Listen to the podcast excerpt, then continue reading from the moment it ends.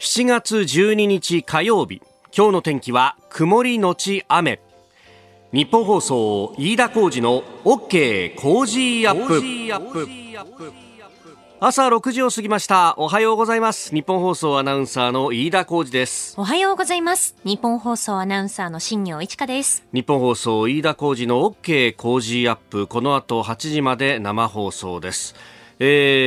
さすがに電車の動いていない時間なんで毎朝タクシーに乗って会社に来るわけなんですが、まあ、東京のねこの南の方からですねずっと上がってきてで、えー、会社に向かおうとすると日比谷通りというね、うん、えー、通りを通ってくるんですが、はい、これがですねまさにその、えー、芝公園のあたり、えー、増上寺の目の前を通ってくるということでありますが、まあ、あの昨日はね、えー、ここにものすごい数の黒塗りの車とマスコミ報道陣が集まっていたということが、まあ、報じられておりました、えー、安倍元総理の、えー、お通夜があったということで、えー、産経はね一面で書いてますが2500人えー、訪れたということでもありますし両陛下も成果などをね、えー、送られたというようなことが出ております。あのさすがにねこの早朝の時間帯はほとんど人はいなかったんですけれどもただやっぱカラーコーンで、えー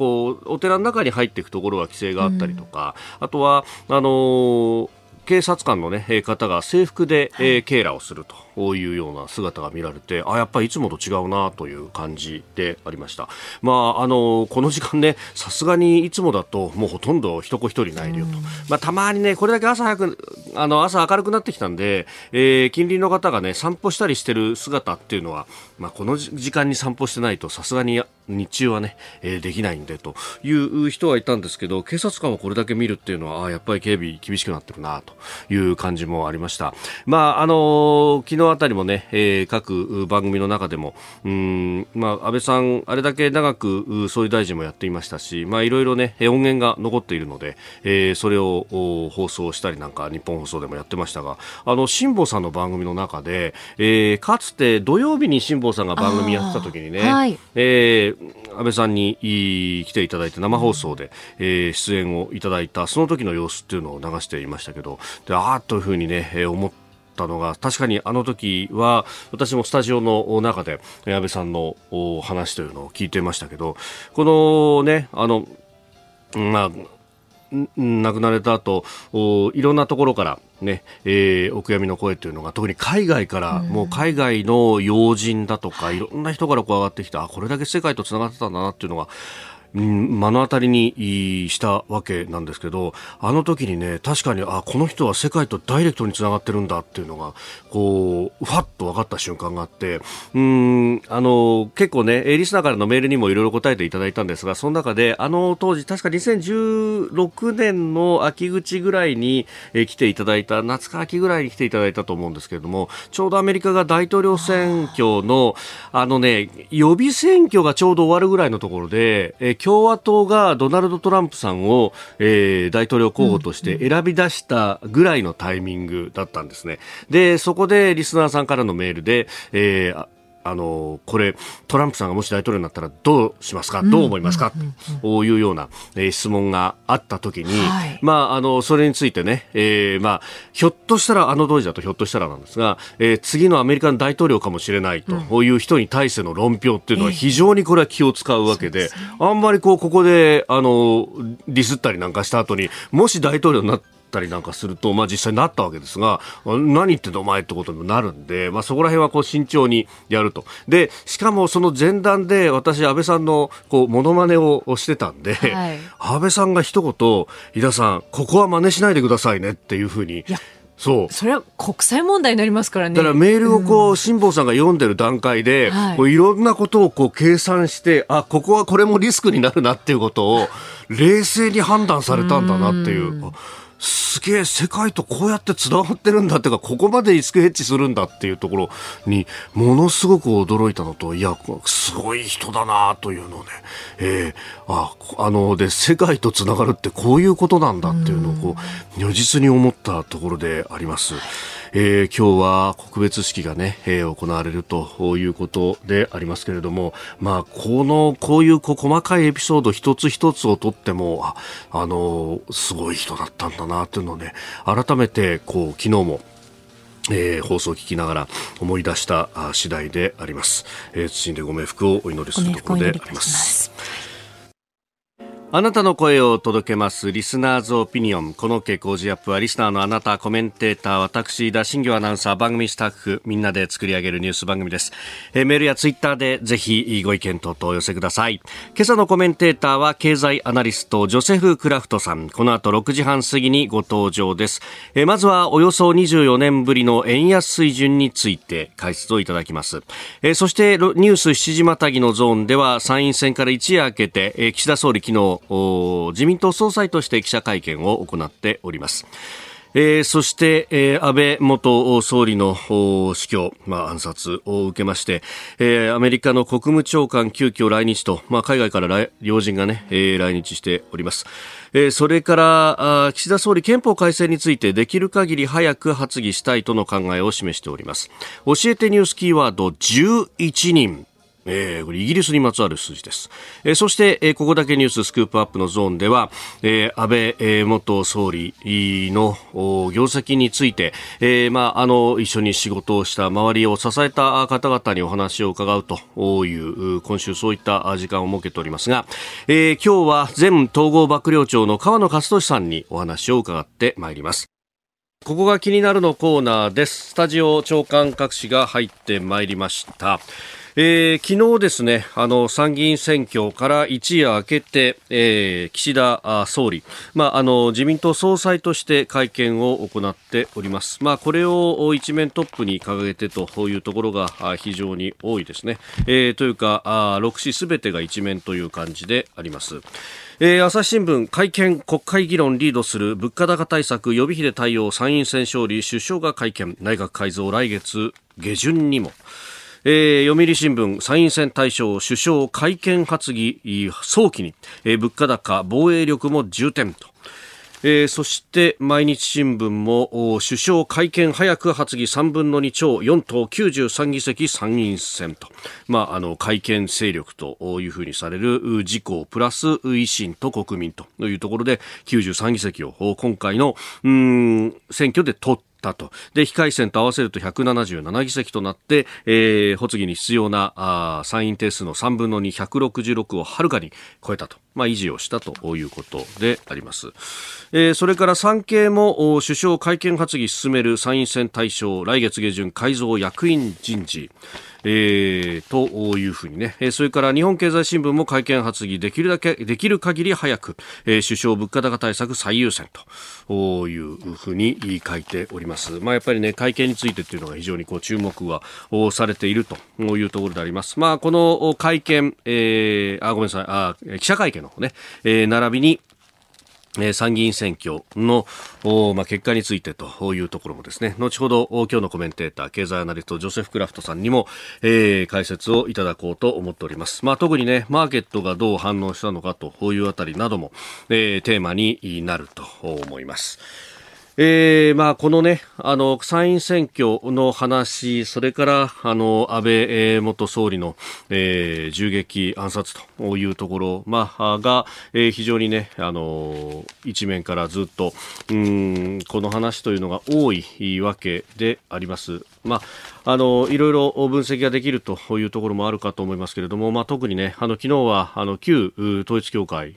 が、あ会見を行って、まあ、あの、この逮捕されている山上容疑者の母はあ信者だったけれども山上容疑者本人は、えー、そういった記憶ないんだというようなことを説明しまたうん安倍元総理が、まあ、教団やあそれに関わるような約束についたりとか信者だとかそういうことは一切なかったんだという、えー、会見も行って、えー、おりましたけれどもどうもですねこの筋の話ばかりが、えー、奈良県警からもリーク等々が出てきていると、まあ、これ容疑者がどういったこう取り調べを受けているのか、そして、まあ、弁護士がついているのか等々というのがなかなかこう出てこないんで、そして容疑者本人の肉声というのが、まあ、警察からのリークの情報でしか、えー、出てきていないと。あのー、このね、朝日新聞は一面の肩のところで、旧統一教会施設に銃撃か、弾痕確認、安倍氏殺害前日というふうな記事が出ております。で、あのー、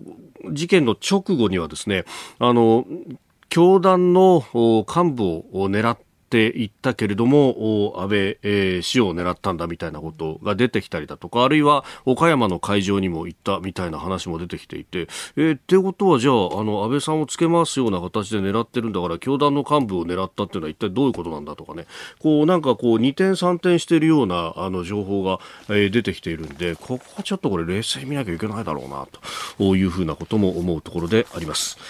さあ、そして、まあ、あの、暗いニュースがね、非常にこれ多いなという中なんですが、うんそんな中ですね、へえと思ったこう興味深い記事というか、ええー、読売のですね、これあの、運動面なんですけれども、えー、スポーツ面ですね、えー、の中にですね、えー、こんな記事がありました。ホームランで安い球場は、瀬和神宮パワー福岡ということで、これあの、野球ファンがですね、えー、結構こう、酒飲み話でよく言うのが、いや、あそこの球場は狭いから、ホームランが出やすいんだよと。まあ、よくですね、これはもう、あの、アンチ巨人の野球ファンが定番として言うのは、東京ドームってのはさ、やっぱり狭くてさ、その上さ、下手するとあれは風が吹いているからみたいなことをね、そんなことはないんですよ、もちろんね。あの、巨人の選手が打席に立つ時だけ空調が後ろから前に向かって吹くみたいなことはもちろんないんですが、ないんですけど、ただ、やっぱなんとなくここは狭いよな、ホームラン出やすいよな、みたいのは言われるんですが、ただこれ数字ではなかなか表せないと。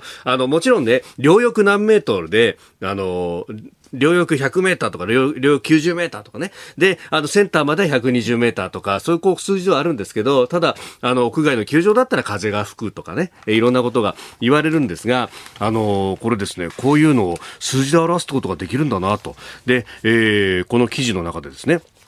え、出やすさが球場でどれほど違うのか、球場の影響度を、えー、数値化する指標、パークファクターを元に探ったということで、これ、あのー、どういうふうに算出するかっていうところなんですけれども、例えば、うん、あの一つの球場をさ物差しとして取って、えー、この場合は読売ですから当然ながら巨人軍を物差しとして取るんですが、えー、東京ドームを物差しとして取って、東京ドームでの巨人戦の1試合平均ホームラン数を他5球団本拠地での巨人戦の1試合平均ホームラン数で割って求めていくというですね、えー、なんとも絶対巨人主義な記事ではあるんですが、ただ、まあ、あの、物差しとして使うという意味で言えば、どこの球団を使ってもですね、えー、それはあの公平であろうということなんですが、そのホームランファクターで見ると、一番ホームランが出やすいのは、えー、神宮球場1.44だそうなんですが、えー、東京ドームだって負けてはいない、えー、1.33ということですね。あの、全体で言うと上から数えて2番目。あ、やっぱ出やすいんじゃん。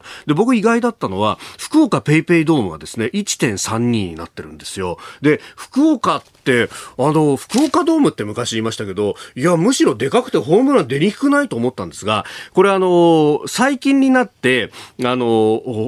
新しいシートを確かに作ったんですよね。あの、福岡ドームっていうところは、ホームランテラス席を増設した際に、左中間と宇宙間を狭くしたと。両翼膨らみのあるところに、あの、席作ったんで、膨らみがなくなった分だけホームラン出やすくなったというようなことがあると。それからあの、打球の速度もですね、えー、初速140キロ以上が必要だとか、あるいはこう、どのぐらいの角度で上げると、およく飛ぶかみたいなことまで分析されていて、これなかなかこう、面白い記事だなというか、あ、マネーボールっていう映画が昔ありましたけど、こうやって数値でこう、ね、精緻に分析ができる時代になってるんだな、ということがありました。ね、えー、そんな中ですね、あの、今日からのショーアップナイターは甲子園球場の阪神対巨人の一戦なんですよ。甲子園球場どうなんですか？甲子園はね、ホームランファクター0.87。あら。なかなかね、ホームランが、まあ、あの、出にくい球場の、ちょうどでも真ん中ぐらいの、上から数えて6番目、7番目ぐらいなんで、いや、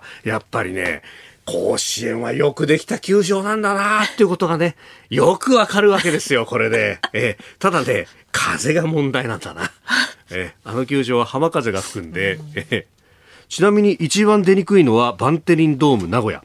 中日、名古屋球、昔の名古屋ドームですね。確かに、あの名古屋球、名古屋球場から名古屋ドームに移った瞬間に、中日全くホームランが出なくなって、点取れなくなったのよ。で、そっから落合監督立て直してピッチャー主体のチームに変えたっていう。あ、球場、本拠地によって球、ね、あの、チームの作り方っていうのも違うんだなと。ホームランが出にくい球場だからこそ、やっぱりピッチャーがしっかりしないと勝てねえんだよな、阪神は。えー、以上、ここが気になるでした。この時間からコメンテーターの方々にご登場いただきます。えー、今朝のコメンテーターは経済アナリスト、えー、ロールシャハードバイザリー株式会社代表取締役、SBIFX トレード株式会社社外取締役のジョセフ・クラフトさんです。おはようございます。おはようございます。よろしくお願いいたします。さあ、この時間まず取り上げますのは24年ぶりの円安水準ということで、えー、昨日のあたり一時1ドル137円の後半までえー、行ったと、えー、現在足元も137円の40銭台での取引となっておりますがこれ週明けどうなっちゃったんですか？えっ、と、まあ、基本的にこれまでの流れとしては、日米の金利差の拡大ですね、これが大きい。そして金曜日はアメリカの雇用統計。はい、で、これ予想よりも堅調な内容。えー、したがって、あの、FOMC というか、アメリカの中央銀行には2つの使命があります。一、はい、つは完全雇用、はい、もう一つは物価の安定。で、えー、金曜日の雇用データから見ると、はい、えー、物価8.6%の CPI に比べて、雇用の方は比較的堅調であると。したがって、えー、米中銀は引き続き利上げをえー、継続していくと、はい、で逆に月曜日になって、えー、黒田総裁が、うん、えー、まあ、あの異次元緩和を維持するとい。うことで、はい、えー、日米の金利差がまた開くんじゃないかという、えー、その目論みから、えー、市場が円売りに転じたということだと思いますね。うそうすると、こう円で、えー、お金を用意して、はい、でそれをドルに変えて運用すれば儲かるぞっていう、うん、そうですね。金利差の面で言えばですね。なので、まあ、あの面白くも今日、えー、イエレン財務長官が来日、はい、えー、してますんで、えー、えー、まあ、おそらくならないとは思いますけども、はい、円安が議論のえー、土台に乗るかどうかっていうのもちょっと一つ注目ですね。まあ、これ、アメリカは本当、まあ、インフレをどうするっていうのが非常にこう問題になってますよね、はい、でもあんまりブレーキ踏みすぎると、その雇用にも影響が出るんじゃないかと。その通りです、だからいい塩梅で利上げしてインフレを抑えたいけど、過度な原則、はい、経済原則には、えー、したくないと、だから非常にね、えー、難しいですね、これをやるのは。これだからブレーキとアクセルをこう踏み替えて、踏み替えて、踏み替えてみたいな感じ。そうなんですで日本では、はい、まあ、あの財務省が介入して、えー、えー、円買い介入して、まあ、円安を阻止するっていう見方もあるんですけども、これも非常に厳しいっていうのは、はい、アメリカが同意しないと、はい、えー、基本的にかあのっていうのは難しい。で、アメリカからしてみれば今過度な、えー、インフレですから、はい、えー、ドル安っていうのはインフレを、えー、助長しかねない。だからアメリカが合意するっていうか同意するとはちょっと思いにくい。おそうすると為替介入でっていうのは難しいし、ええ、じゃあこのまま、まあ、円安基調でいくんじゃないかというふうになってくるわけですか、うん、あの基本的には、えー、円安基調。だからそのペースをどこまで緩められるか、えー、だから政府としてはあまりこの金融政策の違いを強調したくないのではないかなというふうに思いますね、はい、うん。基本的に同じ方を向いてるぞっていうふうに しておきたい、まあ、あの日本ももう少し柔軟な金融政策が取れるぞというメッセージを発信すれば、はい、多少はその円売りの加速が弱まるということだと思うんですけどもね、そのそのタイミングはいつなのかということが一つ注目されてますね。なるほど。えー、まずはこの足元の円安について、えー、でありました。まあ、あの、岸田政権の今後の経済政策等々は今日またじっくりとお話をいただこうと思っております。お聞きの配信プログラムは日本放送飯田浩司の OK コージーアップの再編集版です。ポッドキャスト YouTube でお聞きのあなた通勤や移動中に最新ニュースを押さえておきたい方放送内容を少しでも早く知りたい方スマホやパソコンからラジコのタイムフリー機能でお聞きいただくと放送中であれば追っかけ再生も可能ですし放送後でも好きな時間に番組のコンテンツを自分で選んでお聞きいただけます。毎朝6時の生放送では登場するコメンテーターの最近の活動はもちろんたっぷりとニュース解説をお送りしています。レギュラーコメンテーターに加えて専門家と随時つないで掘り下げてお送りしています。日本放送のエリア内でお聞きの皆さんラジコラジコのタイムフリーでチェックしてください。ツイッターでは最新情報を発信中。ぜひフォローして番組にご参加ください。あなたと一緒にニュースを考える飯田浩二の OK 工事アップ、えー、この時間からコメンテーターの方々と7時をまたいでニュースを掘り下げてまいります、えー、今朝のコメンテーター経済アナリストジョセフ・クラフトさんです。引き続きよろしくお願いします。よろしくお願いします。さあ、まず株と為替の動きをお伝えしておきます。11日のニューヨーク株式市場ダウ平均株価は、先週末と比べて164ドル31セント安い3万1173ドル84セントで取引を終えました。ハイテク銘柄中心ナスダック総合指数は262.71ポイント下がって1万1372.60でした。一方、円相場は1ドル137円40銭付近で取引されております。。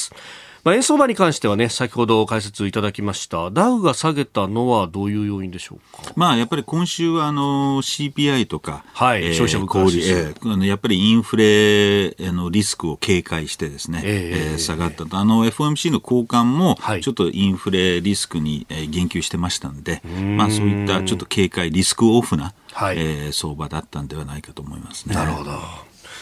えー、では、この時間取り上げるニュースはこちらです。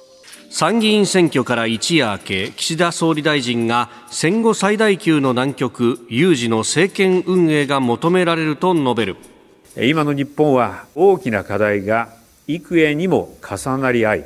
戦後最大級の難局にあると考えています。参議院選挙勝利を受けて昨日自民党本部で行われた岸田総理、まあ、自民党総裁としての会見の模様をお聞きいただきました岸田総理は新型コロナやウクライナ危機などに関して戦後最大級の難局にある乗り越えていくためには有事の政権運営が求められると強調えー、総理が掲げる聞く力と決断と実行を政権運営の両輪に位置づけました。えー、ということで、まああの勝った会見ではありましたけれども厳しい表情も見せるというようなこともありました、まあ、それだけやることはこうどんいろいろあるぞというところですか？そうですね。総理がおっしゃっていた有事の政権運営まさにその通りで、はい、今もう経済戦争えー、というふうに、え考えるべきだと思いますね。経済戦争、えー、で2つ重要な課題があって1つはエネルギー供給。もう一つは物価の安定、はい、この2つの、えー、大きなリスクをどう対処していくかと、やはり今回の選挙で、えー、原発の再稼働、はい、えーこれ限定、期間限定でもいいから、うん、まあ何なんでしょうね、総理令とかなんか発動して、はい、えー、早急にその再稼働できるように、えー、すべきではないかというあの点だと思います。それからやっぱり総理が掲げてい。る資産所得倍増プラン、はい、えー、えー、これも急務ですね。あの所得を上げていかなきゃいけない。えー、インフレというのはなかなか早期には下がりませんから、はい、えー、所得を上げていくと同時に、うん、じゃあこの資産倍増というのが何何なのかと、はい、えー、投資に、えー、今まで預貯金を向けていくっていうことですけどここの具体化が、うん、えー、求められているのではないかなというふうに思いますね。これねあのエネルギーと物価と、まあ、しかもこの2つがなんというかこう絡まり合ってるというか、はい、そうなんです。あの物価上昇の、まあ、寄与率を見ると、やっぱりこのエネルギーの部分、うん、長続くこのガスや石油を輸入する部分の価格の上昇というのが相当効いてるみたいですね。あの、今まではそれがもう最大の上昇率だったんですけども、はい、えー、今はエネルギー価格少し高止まりで落ち着いてますね。はい、で、その他の製品等も今上がり始めてますね。えー、ですので、まあ、原油が上がるといろんな製品にえー、エネルギーというのは使われますから、はい、えー、一般的にインフレがこれからさらにえー、高止まっていくということがありますので、えー、当然財政でどういった還元策が取れるのか、はい、そしてやっぱり金融ですよね、景気あの下支えを優先してるんですけどこれは逆にインフレも、えー、助長しかねないという政策ですから、ちょっとここに矛盾があるのでこれをどう、えー、政府と日銀が埋めていくのかっていうのが一つ問われると思いますね。ここのこれそうなっってくると、まあ、あんまりそれが行き過ぎるとアメリカと同じように先お話しされた、はい、もう物価を見ればブレーキ踏まなきゃなんないけど、うん、経済を見るとアクセルも踏まなきゃなんないそうなんです。でアメリカはやっぱり去年の、はい、えー、夏頃にインフレが取り沙汰されたんですけども、えー、中央銀行が一時的と。あまり、えー、危険視しなかった、はい、それが今になって、まあ、後手に回ってきていると。ですから、まあ、ちょっと1年遅れで日本も、はい、えー、あまりちょっとインフレ、今までのデフレばっかり、えー、重視してきて、インフレ大丈夫だと思うと、えー、FOMC の二の舞になりかねない。だから、あのー、まあ、金融緩和の枠組みは排除せずとも、はい、もう少し日銀も、えー、柔軟な姿勢をとって、えー、金融政策を運営していくべきではないかという声が高まってますよね。今、日銀は基本的にこう10年債の利回りをゼロ近傍にこう抑えるという、はい、イールドカーブコントロールというものをこうやってますよね。はい、これ、そうすると、まあ、今、ゼロ近傍だよっていうふうにで、ゼロよりも金利が上がったら、われわれ買い買い取るからねってやっているのを、少しその金利を容認するとか、そういう感じになってくるんですか、ね、あのそうですね。あの、キーポイントはイールドカーブを、はい、あのまあ、立たせるというか、ですから手前の金利は低く抑えつつも、長期の金利は多少柔軟性を持たせて、えー、幾分上がってらすああの上げてもいいんじゃないかというふうに個人的には思いますけどね、やっぱりちょっと今、国際市場の機能も、はい、えー、日銀ばっかりが買ってるんで、ちょっと機能不全になりつつあるという懸念が高まってるんで、ここも少し、はい、えー、日銀があのもうちょっと柔軟性をもたらしてもいいんではないかと思いますけどね。まあ、イールドカーブってなんかあの、ねえー、グラフのカーブみたいにこう思うんですけど、はい、まあ、あの中心が10年国債をゼロとして、はい、それよりも年限の短いものは、まあ、マイナスも許容するような、まあ、ゼロぐらいでと。で、えー、本来であればあのね、年限の長いものは長期、はい、まあ、あの、ある意味、えー、1年預金とか2年預金とかだとちょっと利率いいよね、みたいな、ああいうことになってるのが、今ほとんど寝ちゃってるわけですよね。そういうことです。みんなほとんど金利つかないよと。そうなんです。ですから、そうなんです。やっぱり EU カーブというのは、その立って、長期の方が高くて、短期が短い。ただ、今回10年ばっかり抑えてたんで、はい、5年、7年の金利が10年を上回るという、ちょっと異常な情勢になったりとか、したがって、これから日銀も少し手前を抑えつつも、はい、えー、長期は少し、あの、上が、上げてもいいような、もうちょっと柔軟なあの枠組みを、うんうん、えー、構築模索してもいいんじゃないかなっていうふうに私は思いますけどね。まあ、その辺を、まあ、政府と日銀がどう歩調を合わせていくかっていうところになるわけですか、はい、そうなんです。あの、物価を抑えると政府はいい、日銀は金融緩和、異次元緩和を続けると。これ全く矛盾してるわけですから、うん、もう少し波長を合わせて、はいえー、いかないと、相場としては、えーまあ、結果何が起きるかというと、円安ですよね。で、円安によるインフレ助長。ってなりますんで、そこの矛盾をもう少し市場にメッセージとしてあの伝えていかなきゃいけないと。うんえー、岸田政権のね、経済政策についてのお話をいただいております。経済戦争であると。で、まあ、なかなかこのね、えー、金融緩和もこのまま続けるのもひょっとするとインフレで難しくなってくるんじゃないかというような話もありますしまたその先ほどお話しいただきました、まあ、あの経済対策財政出動っていうのもあんまりやりすぎるとインフレになっちゃうよっていう話がありましたが、まあ、そうは言ってもこの足元でが日々暮らしている身からすると賃金も上がらないし景気もあんまり良くないしっていうことを、まあ、あの実感する人も多いと思うんですがこれは政府としてどういう対策を打てますかね？あのまあ、少なくとも夏場に僕が一番目先気にしてるのは、はい、あのエネルギー価格ですよね、えー、特に電気代、ガス代、はい、これ夏場に、えー、大幅に上がる、うん、ですからやはり、えー、そして停電のリスクもある。はい、えー、節あのガスの節そうですね、えー、節ガスなんていうねですよね。あの文字が今日の経済で出てきましたね、はい、まあ、今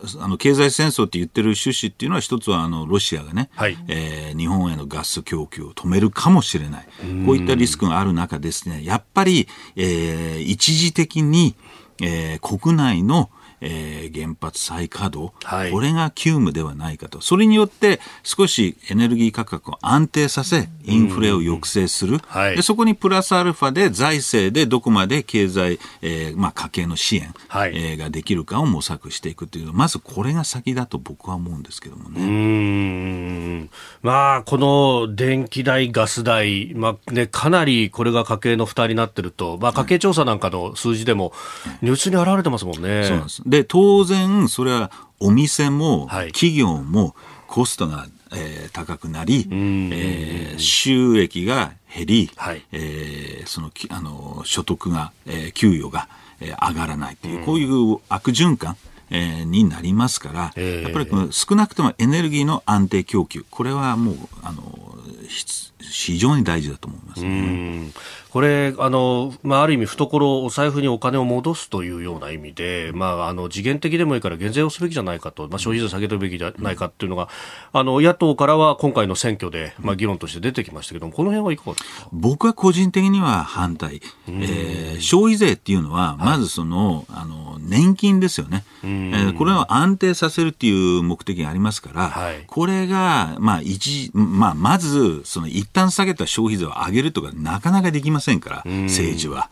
で、やっぱり年金と支給が不安定になると、はい、そうした生活不安が逆に経済を押し下げない。ですから、まあ、消費税を下げるというよりは、えええー、まあ、他の減税、あるいは、えー、その財政出動で補っていくべきだと僕は思うんですけどね。うん。まあ、あのガソリンに関しては補助金で手当っていう形で今、元売りに出してますけど、確かに電気代とかって何もしてないも当然ですもんね。何もしてないですね。あの一応、なんかポイント、あの 節電ポイント、はい、えー、あのまあ、日本はすごいポイント好きですから、あの、それが節電つながればいいんですけども、はい、あの、それは大きな解決法ではないですから、やっぱりその、供給面を、あの、確保するっていう意味では、また、あの、何度も言ってますけど、えー、やっぱり原発再稼働を短期間でも、一時的でも、えー、やらなきゃいけないというふうに個人的には思いますけどね。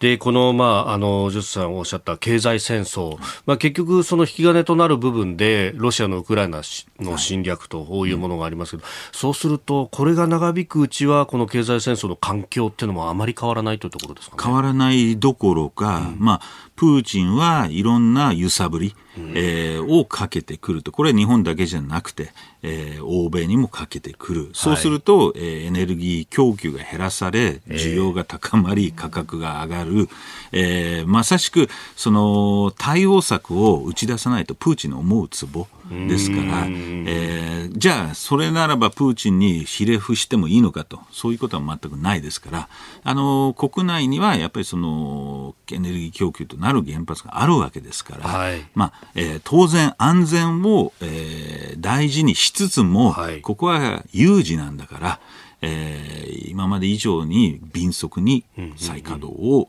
進めていかなきゃいけないっていうふうに思いますけどね。まあね、これ冬に向けてって考えると、特にヨーロッパは、まあ今までだとロシアからのパイプラインでガスを供給していて、それがその冬の暖房とかの命綱でもあったわけですよね。これだから冬に向けてって相当供給、需給が引き締まる可能性が高いってことですか、はい、そうですね。あの、だから今夏は熱中症、冬はもちろん寒さで、えー、えー、これ命に関わる問題ですから、ただ単にあの家計の可処分所得が減るっていう問題ではない。ですからあの、まあ、そういう意味で有事、うん、そういう意味で経済戦争。うんえー、ですので、はい、えー、人の命が関わっていると思って原発再稼働、えー、を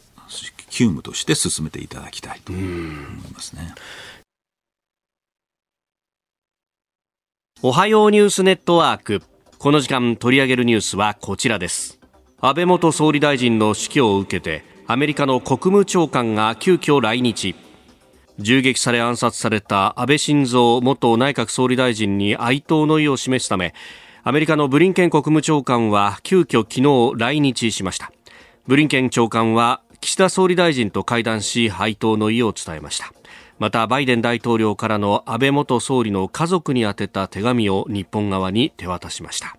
え今月7日8日インドネシアで開かれていた G20 外相会合などに出席するためインドネシアとタイに訪問しておりましたけれども、まあ、急遽日本に寄ったとそういう形になりました。はい、あのまあ大変ショッキングなニュースで、はい、まあ、僕もいまだに現実感がないんですけども、あのまずその閣僚高官が、はい、えー、弔問に、えー、まあ、アジアにいたとして,、えー、しても、えー、寄るっていうことは非常に異例で、やっぱり安倍総理のその世界での存在感、はい。えー、っていうのは非常に大きいというふうに、えー、証明する一例ではないかなというふうに思いますね。うん。まあ、あの海外でもメディアで相当大きくも報道され、そして、はい、まあ、政治当者が次々にこうお悔やみの言葉を述べるというような、はい、まあ、かなりこういったそう異例なことがいろいろ起こってるぞっていうね、話になります、ね、あの私自身の、はい、あのまああの見識というか、やっぱりあの十何年前の日本の国際社会の地位っていうのは相当落ちていた、国内ではあんまり報道されないんですけど、はい、あのそれを立て直したという功績は非常に大きい、今、日本が国際社会 G7 なり G20 で影響力、えー、を持つ、えー、ようになったのも、これもまさしく安倍政権、えー、の外交の努力だというふうに思いますんで、あの、よくアベノミクス、当然アベノミクス経済への貢献っていうのも非常に高く評価されるべきなんですが、はい、私個人的にはやっぱり非常に集団自衛権も含めた外交、安倍外交、この貢献は計り知れないんじゃないかなと僕は思いますね。海外のこの報道なんかを見ると、やっぱそっちの部分の評価っていうのが大きいですか？非常に大きいです、それは。当然、海外はそういうふうに見てますし、あのタイムズ紙、はい、えー、が、えー、表紙に安倍総理を掲げて、これを3週連続で表紙に載せると言ってるぐらいですから、はい、あの日本が日本報道されてる以上に海外での安倍総理の影響力っていうかあの知名度っていうのは非常に大きい。うん。まあ、第二次安倍政権が7年6か月続いた、まあ、その中で、えーまあ、日米同盟というか、まあ、アメリカべったりじゃないかみたいな批判がされましたけれども、決してそれだけではなかったとそうなんですよ。あの最も海外あの外遊をした総理、はいえー、でもありますし、えー、やっぱり、えー、対中関係、それから韓国、いろんな問題、はい、外交問題を、えー、取り組んだ、えー、当然、その総理自身も、えー、北方領土解決できなかったことに、えー、悔しさをあの述べてましたけども、はい、えー、ロシアとも取り組み、えー、いろんな国と、えー、接して、日本の、えー、世界での、えー、地位を、えー、戻したという、この功績は決して忘れられないんじゃないかなと思いますね。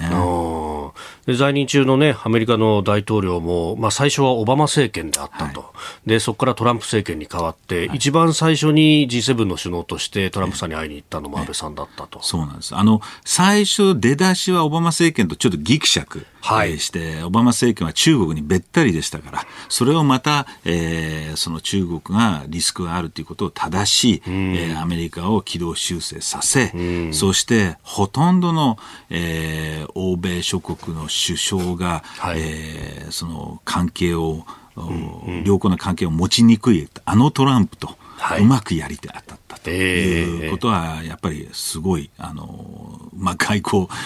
力というのかね、なんて言うんでしょうかね。それ以上に大きいと。日本のために本当にトランプ政権とうまくやり合ったことは非常に大きかったと思いますね。はい、オバマ、トランプ、両政権とうまくやった人ってそうはいないわけですね。正反対のね、性格の持ち主をうまくやるっていうのは、やっぱりこれ、あのー、個人的な好き嫌いを超えた、はい、やっぱり総理、日本国を総理としてうまくアメリカと渡り歩くということが、あの非常にうまかったというか長けていたということだと思いますけどね。最初ぎくしゃくしたオバマ政権との間っていうのも、うん、まあ非常に、えー、良好になっていった、うん、あのアメリカの上下両院合同会議での演説っていうのも相当インパクトあったようですね。はい、そうです。あの英語でねスピーチして、はい、えー、影響力ありましたし、希望の同盟という。えそうなんです。ですから、あの僕はねドイツの高官から聞いたんですけども、はい、あの G7 の場で、うん、えー、最後をよくその議論が白熱して、はい、えー、合意ができないときに安倍総理が終わって、うん、えー、その合意案を出したり、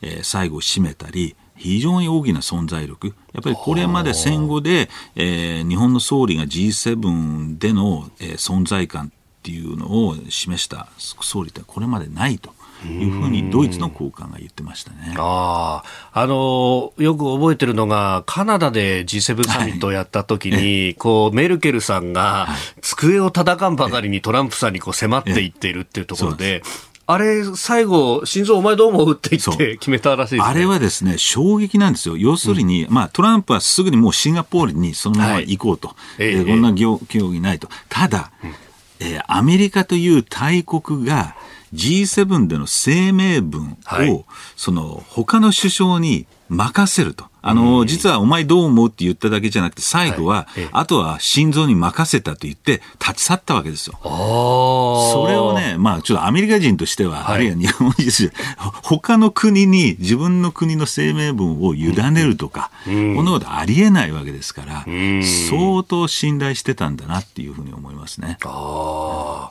まあアメリカからしたら当然まあ G7 って先進7国みんな集まってるけど、まあ中心は俺だよなって当然思ってるわけですよね。の大事なポイントは G7 の中ではトランプ対欧州の対立があったわけですけど、はい、そこに安倍さん、安倍総理は決してトランプ、日米トランプ、安倍対欧州じゃなかったです。うん。はい、メルケルから、あの、フランスのオランド、はい、マクロン、こうした欧州国からも慕われてたわけですよね。だから決してその敵味方を作るんじゃなくて、はい、えー、間に入って、まあ、それがだから日本の信任に、あるいは信頼に、えー、非常に寄与したんだと僕は思いますけどね。でもそのやっぱり立ち位置のこう、まあ、微妙なところをきちっと、まあ、つないでいく立ち位置っていうのは、今後も、まあ、生かされるというか、ロールモデルになりうる。いや、もう今、岸田外交がこれだけ、はい、えー、功を奏しているというか、存在感を示しているというのは、やっぱり安倍政権が作り上げた土台の上に立っていて、当然、岸田さんもあの、まあ、外務大臣として、はい、えー、外交力っていうのは非常に長けてますけども、やっぱりこの安倍政権が作り上げた土台、これが非常に僕は大きいと思いますね。さあ、そしてそんな中、まあ、あ選挙で信任を得たという岸田政権ですが、えー、憲法改正についても昨日の会見の中でできる限り早く発議したいというふうにおっしゃっています。うん、で、また、あの、報道各社インタビューを、まあ、選挙の後ね、やっていて、で、その中で、あの、私も特番の中でインタビューをしたんですが、おっしゃっていたのが、その、まあ、アジアの中でも、こう、多国間の、こう、出場というものを作らなきゃいけないと。で、それに対して、えー、汗をかいていくんだと。で、あの、自由で開かれたって価値観を共有するところでやると。で、これ、突き詰めていくと、まあ、あの、集団的自衛権どうするとかそういう話にもなって、まあ、憲法問題にもなってくると。だからこの憲法の話というのは外交にも直結する話にもなっていきそうですね、今後は。あの、まさしくそうなります。あの、やっぱりアメリカが近年、まあ、力を失ってきたというか、えー、影響力が、えー、停滞する中で、えー、やっぱりアジアでのリーダー、えー、は日本に求められてる。少なくともアメリカはより日本にアジアのリーダーシップを取ってもらいたいというふうに思ってると思いますし現にそういうふうなリーダーシップを発揮してると僕はえー、思いますね。えー、でおっしゃる通り、えー、まあウクライナ問題、中国、はい、えー、こうした問題を考えるとやっぱり防衛力の強化、えー、これが問われていく、まあ、そういう意味ではやっぱり憲法改正っていうのは、はい、その一環として必要だし、まあ、安倍政権で成し遂げた集団自衛権が今生かされ始めてるんじゃないかなと。いうふうに思いますけどね。まあ、あのどういったもので、えー、議論をしていくのかっていうのは、まあ、これからだとい。うふうにもおっしゃってますけれども、はい、一応4つの項目はすでに自民党は出してますもんね、うん、緊急事態条項とか、まあ、その辺が、まずは争点になってくるんですかね、まあ、あの憲法改正っていうのは安倍総理の悲願で安倍政権が発足した2012年からずっと言われてほとんど進歩してない、はい、やっと今回この選挙で議論が、えー、進んでいくと。いうふうに。僕はあの中身はそれぞれの党が、はい、えー、主張し合って大事なことは議論、えー、でそれによって、えー、どういうふうな方向性に行くかを詰めていくと、まずは議論が大事と、まあ、そこに一歩踏み込んだのかなと思いますね、はい、続いて教えてニュースキーワードです。11人えー、この数字イギリスにまつわるものであります、イギリスのボリス・ジョンソン首相の辞意表明を受けて始まった与党保守党の党首選挙にリズ・トラス外相が立候補しました。これで候補者は11人となったということであります。イギリスの新聞デイリー・テレグラフで出馬を表明したトラス外相は就任初日から減税政策を始めると約束しました。え11日にも会合が開かれて選挙の日程、ルールなどを決定する予定ということで焦点は減税などの税金問題だというふうに言われております。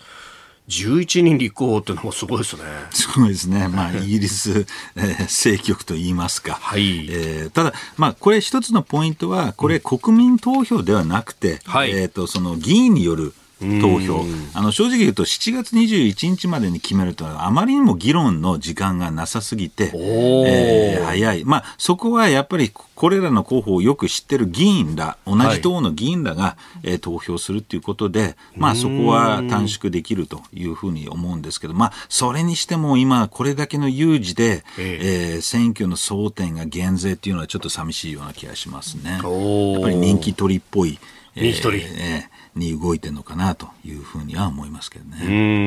ん。まあ、ジョンソン首相が、まあ、スキャンダルによってこれ、えー、辞任に追い込まれたと、はい、まあ、あのコロナ禍でパーティーやってたとか、あるいはこの政権の幹部の中で、えー、痴漢行為があったとか、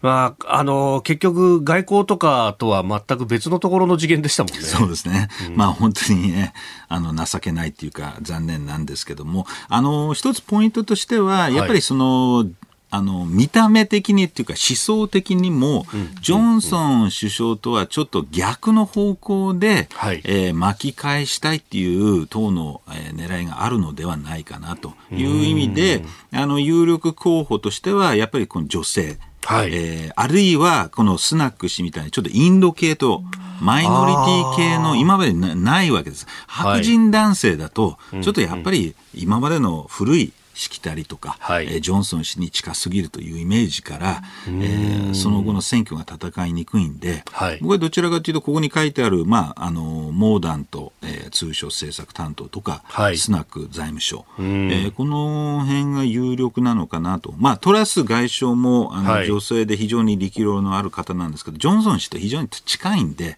そうするとあまり政策的に変わらなくなると何が違うんだっていうことになるんでちょっとどうかなというふうに思いますけどね。なるほど。これ、まあここで顔ぶれがまあ変わっていく。で、このね、えー、ここで選出された人が新しいイギリスの首相になるということですけど、うん、これがその外交に与える影響っていうのは？いや、非常に大きいです。まず一番注目しているのがウクライナでしょうね。えー、イギリスの支援がこれまで以上に続くのかと。はい、あの、基本誰になっても、うん、えー、やっぱりその G7 とのえー、連携、そしてウクライナの支援、えー、これは基本的に変わらないですが、はい、やっぱりそれぞれの師匠によっては、その入れ込みというか、うん、あの思い入れ、えー、が多少変わってくるでしょうから、はい、そこでまたちょっと、えー、距離が開くようなことになるとまたプーチンに死を送るようなことになりますから非常に、まあ、そこは今まで通りちゃんと G7 内で連携を取りウクライナを支援していただきたいというふうに思いますけどね、まあ、ジョンソンさんは何度もキーウにも行って、はいで、えー、かなり、えー、強力にこのゼレンスキー政権、えー、を支えるんだと、もう明確にしてましたよね。あのー、まあ、これちょっとうがった見方になるんですけども、はい、やっぱり国内で批判が非常に強かったですから、その成果の場を海外、えー、ちょうどウクライナ、えー、に見出そうとしていた部分があるのかなと。ですから、まあ、いずれにしろ今、次の首相が誰になろうが、まあ、よりえー、ウクライナだけじゃなくて、うん、国内情勢にも、はい、えー、目を、え向けるということがあの想定されますので、ちょっと今までのような、えー、ジョンソンの、あの入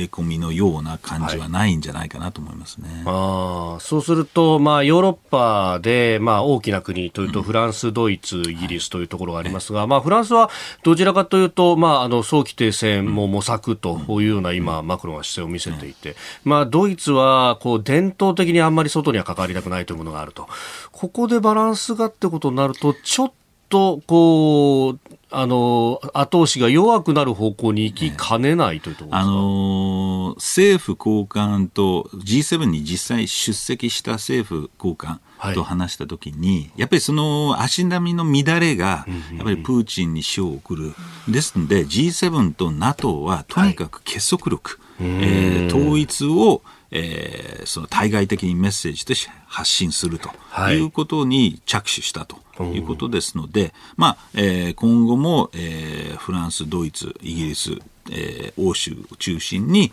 えー、足並みを揃えて、えー、やっていかないとますますプーチンの思い通りになりますから、ここはしっかりと、えー、次のイギリス政権にも頑張っていただきたいと思いますね。本来的には、なんというか潜在的には足元にその EU との間で関税をどうするんだとか、結構火種はいろいろ抱えてるみたいですね、イギリスもね。まあ、特にこの僕が期待してるのは、このモーダンとスナック氏らは、はい、もうちょっとブレグジットに関しては、うん、もうちょっと現実的に、あの、強硬派ではなくて、もうちょっとうまく EU とは連携が取れるんではないかと期待したいんですけどね。なるほど。えー、今ちょっと EU 内でね、喧嘩してる場合じゃないですから。まあそういうことになりますよね。えー、そうなんです。だからちょっとそこでうまく、えー、やれるといいかなと思いますね。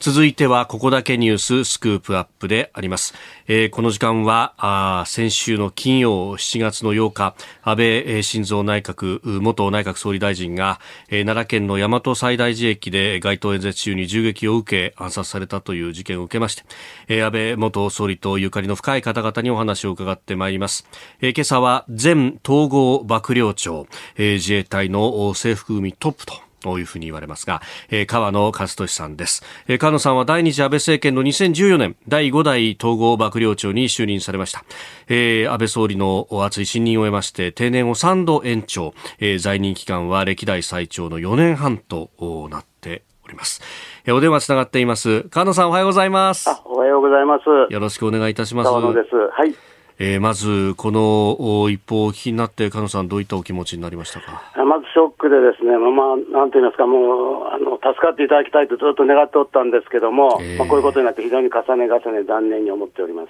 うん。菅野さんとこの安倍元総理大臣とのお付き合いというのは、まあ、いつ頃からというか、どういった方でしたか、安倍さんあの基本的には私あの、統合幕僚長の前に海上幕僚長という海上自衛隊のトップも務めておりましたので、はい、まあ、そのあの公的な上下関係ということでも6年近くお使いしたということになりますはあなるほど、じゃあ、海幕省の時代から、もう安倍さんと、はい、そうですね。うん。はい。まあ、あの、内閣総理大臣というのは、このね、えー、三自衛隊の、まあ、トップ、指揮官、はい、最高指揮官でもあると。はい、最高指揮官です。はい。どういう指揮官でいらっしゃいましたか？あのですね、まあ、あの、安倍総理が、あの、総理になられて、私は、あの、と特に統合幕僚長の時は毎週のように、報告に上がってたんですよ。で、ただ、自衛隊の今、どういう動きをしているかについて主として報告してたんですが、はい、そういう意味では、うん、自衛隊が今何をやってるということを常に頭の中に入って、はい、まあ、防衛安全保障の政策を考えておられた総理だと思います。はい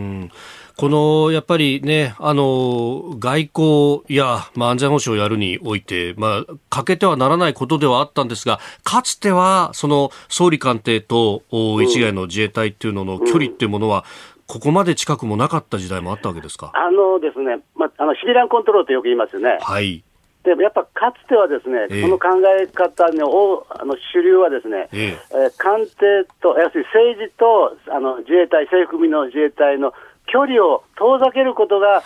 シビアンコントロールだという考えも結構あったんですよ、はい、それがやっぱりあの安倍総理になって、いや、そうじゃないとか、やっぱコントロールするということは、自分がコントロールするんだから、やっぱ近くにいないとおかしいというお考えですよね、したがって政治と自衛隊、特に制服組が、はい、の距離が縮まったのは、あのやっぱ安倍総理のお考えのものシビアンコントロールを実践されたと思います。うんえー、スタジオにはあ経済アナリストジョセフ・クラフトさんもいらっしゃいますがジョセフさんこの軍事の情報というのをきちんと頭に入れた上で指揮をしていくって、これ、世界的に見ても当たり前のことですよ、ね、あの非常に当たり前です、大統領はその軍を指揮する、直接指揮するわけですから、あのその常に日々、はいえー、軍の状況を把握してなければ、うん、えー、有事、いざという時に何もできませんから、うん、えー、今あの、川野さんがおっしゃったセビリアンコントロールというのは、より近づく近くに行かなきゃいけないというのは当然だと思いますね、うん、川野さん、その意味では、ようやくこれ、世界水準に安倍さんがやったっていうことになったわけですかね。私はそのように感じました、はい、うん。かつてはどうですか、制服で出入りするのも難しかったというようなことも聞きましたが。いや、難しかったですね。で、やはりあの安倍総理になってから、やはりあの、私も含めてですけども、制服自衛官がやっぱり官邸に行けるようになったっていうのは、やっぱり事実だと思います。うん。はい。で一方で、そのね、あの先の大戦の参議された方々に対してのこう哀悼というものも非常に安倍さんは心を砕いている部分がありましたが、はいはい。はい、野さん、そのあたりというのは目の当たりにした出来事もありましたはい、あの私があの海上幕僚長の時に安倍総理がですね、確か2013年だったと思うんですけども、はい、硫黄島を視察されたんですね。硫黄島はあの海上自衛隊管理してますので、当時海上幕僚長だった私がお出迎えをしたわけですが、はい、で最後、お見送りするときですね、まあ、飛行機で、うん、あ立たれるわけですけど当然滑走路を通過していかれるんですよね。はい、で全く私も予期をせずしてなかったんですが、うん突然ですね、安倍総理が滑走路にひざまつかれてですね、はい。手を合わされたわけですよ。で私ももう恥ずかしながら、突然さあのそういうことをされたのどう対応していいか分かんなくてですね、要はあの滑走路の下にもですね多くのご遺骨が眠ってるんですよ、それを安倍総理ご存知で、はい、やっぱ自然とそういう行動に出られたんだと思うんですよね。ですから、これ見て、本当に戦没者に対する哀悼の念を深い方だなと心底思いました。はいまあ、本当ね、あの映画にもなりましたけれども、たくさんのこう将兵が眠るところでもあり、そしてここは日米双方の将兵が眠ると、あの合同慰霊祭を必ずやるところですもんね。はい、そうです。で、おそらく日米双方のですね、はい、ご慰霊に対して敬意を表されたと私は思いました。うん。はい。で安倍さん、この7年6か月のまあ二次政権でもこう任期があった中で、さまざ、まなえー、形でこうもう産自衛隊と関わり合いがありました、それこそ、はい、あの災害のたびに、まあ、あの川野さんも現場に行く、その時に総理と共に行く、えー、というような場面もありましたけれども、この有事の際しての安倍さんの行動というのは、どうご覧になってましたか？やはりですね現場重視といいますか、うん、必ず大きな災害など、必ず視察に行かれたんですね。であの被災者をもちろん激励するのと、それからまあ自衛隊、警察、消防の人たちが、まあ、救援活動当たってますね。うん。そのあの最前線の状況の報告を受け、また激励をすると、はい、要するに現場重視の最高指揮官だったと感じております。そして、まあ、あの法律であるとか、まあ、あの憲法改正までは至りませんでしたけれどもこう自衛隊をどうきちっと位置づけるかということにも心を砕いてらっしゃったと思いますが、うん、その辺はいかがですか？そうですね。あの、まあ、あのいや自衛隊のあの救助への明記をあの言われたのはまあ安倍総理なんですね、はい、でそれはやっぱりあの安倍総理としては、まあ、まずあのやはり多くの賛同を得なくちゃいけないということで、うん、それでまずは救助に自衛隊を明記をして、意見論をまずなこそうじゃないかという、そういう意図だったと私は、まあ、近くで、えー、見てて、そう感じておりました。はいこの、あの、集団的自衛権等々、まあ、安全保障法制も整備をしたと。この辺は、この、東幕長のお立場だと、海外の、まあ、あの、軍同士の交流というのも、様々あったと思いますけれども、はいはい、その辺の、あの、外の評価というのはどうだったんですか？あの日米同あの安全保障法制ってです、ね、結構いろんな法律が組み合わされて、非常にちょっとや、まあ、だけでややこしいんですけども、はいえ。ー、日米同盟という観点からは、やっぱり限定的な集団的自衛権の行使と、それからアメリカ軍の飛行機、船を、まあ、平時から護衛できるということにできるようになったんですね。はい、で特にあの平時からアメリカ軍のあの船とか飛行機を自衛隊が護衛できるようになったということについては、これ、今、現時点で目に見える状況ですから、はい、これは米軍からですね私は本当に、本当に日本は変わったと言われました、非常に感謝されました。あはい、日本は変わった。変わったと言われました。えー、限定的集団的自衛権の場合は、これ、有事を想定してますので、これはまあ、現時点では見えないわけですよね。でこれは平時、今申し上げたのは平時のから見える話で、はい、これは米軍から非常に感謝されましたね。あやっぱりそこのところできちっとこう日米が共にやってるんだっていうのを見せること。そうです。そうです。はい。これが、まあ、いわゆる、いわゆるその抑止力の部分でも大きいということですそうですね。それだけ日米が緊密だということになれば、当然抑止力が高まるということだと思います。そして、あの、菅野さんご自身は安倍総理と実は同い年でいらっしゃる。そうです。これ、やっぱりそういう部分で、こう、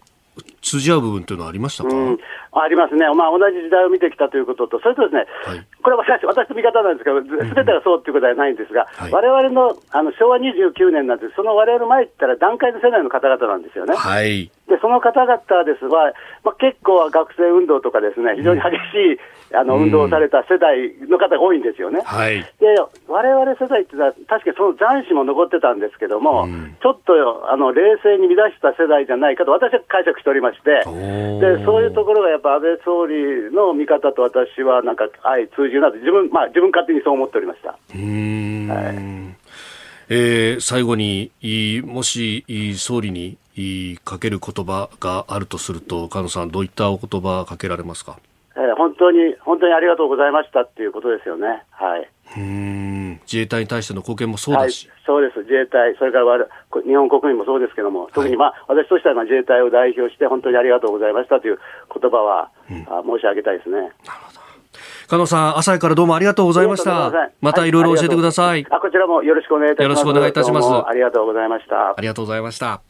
えー、前統合幕僚長河野克俊さんにお話を伺いました、まあ、安全保障に関して外交に関してってねジョージさんも先ほどもおっしゃっていらっしゃいましたけども現場の人たちも目に見える形でこう見えていたところありますか、ね、あのやっぱり総理国のトップがその自国防衛防衛に直接携わる重要性、でやっぱりあの自衛隊を公式に認めない限り、うん、えー、国民としてもなかなか誇りに思えない、あるいは支援できない、はい、これ非常に重要ですから、うん、えー、やっぱりそこを大きくあの進めた総理だと僕は思いますけどね、うん、本当にご冥福をお祈りしたいと思います、はい、ご冥福をお祈りいたします、えー、以上ここだけニューススクープアップでした。あなたと一緒に作る朝のニュース番組飯田浩二の OK コージーアップ日本放送の放送エリア外でお聞きのあなたそして海外でお聞きのあなた今朝もポッドキャスト YouTube でご愛聴いただきましてありがとうございました。飯田浩二の OK コージーアップ東京有楽町日本放送で月曜日から金曜日朝6時から8時まで生放送でお送りしています。番組ホームページでは登場いただくコメンテーターのラインナップや放送内容の原稿化された記事など情報盛りだくさんです。また公式ツイッターでは平日は毎日最新情報を配信中。ぜひチェックしてみてください。そしてもう一つ飯田浩二アナウンサーが「夕刊富士」で毎週火曜日に連載中。飯田浩二の「そこまで言うか」こちらもぜひご覧になってください。忙しい朝そして移動中。ニュースを少し深く知りたい時。ぜひ AM、FM、ラジコはもちろん日本放送のポッドキャスト YouTube でお楽しみください。